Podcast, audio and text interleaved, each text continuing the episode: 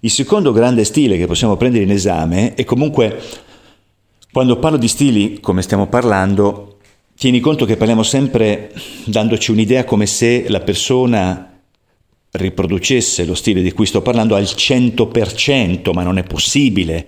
Però a livello didattico io è l'unico modo che ho per cominciare a farti entrare all'interno di una riflessione che ci dice se io avessi questo stile come unico stile di comunicazione e di conduzione, quali punti di forza avrei, quali punti di debolezza avrei e ne parliamo in questo senso. Poi sai che noi siamo molto più sfumati come esseri umani, per fortuna, per cui eh, alcune cose andranno a mitigarsi sia nel bene che nel male, come si dice.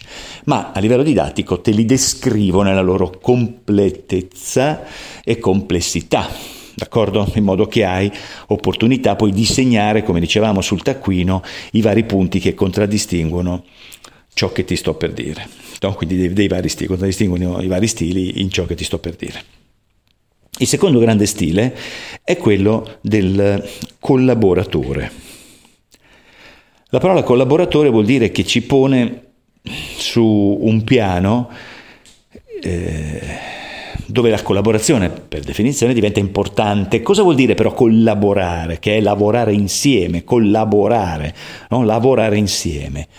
Il collaboratore punta come suo grande eh, traguardo, quindi la grande parola chiave che contraddistingue lo stile collaboratore è l'obiettivo.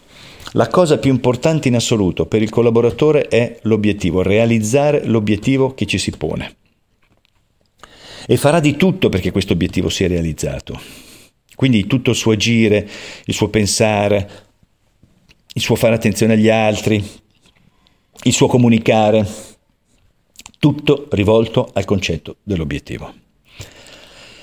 E quindi questo ne codificherà una serie di aspetti positivi, che sono grande lungimiranza per il fatto stesso che l'obiettivo è nel futuro, per cui non posso immaginare di non avere una visione più alta, più lunga, mm, che vada oltre, lungimiranza, vedere, vedere lontano, perché tra me e dove sono per forza di cose ci saranno degli ostacoli, ci saranno dei momenti in cui mi, mi, intoppo, ci saranno delle persone che si mettono di mezzo, ci saranno delle problematiche che insorgeranno non previste, gli imprevisti, non prevedibili e quindi questa serie di elementi che mi possono portare a avere un parziale arresto rispetto al mio muovermi per andare verso l'obiettivo. Ecco che la lungimiranza diventa una componente fondamentale, la base dello stile collaboratore.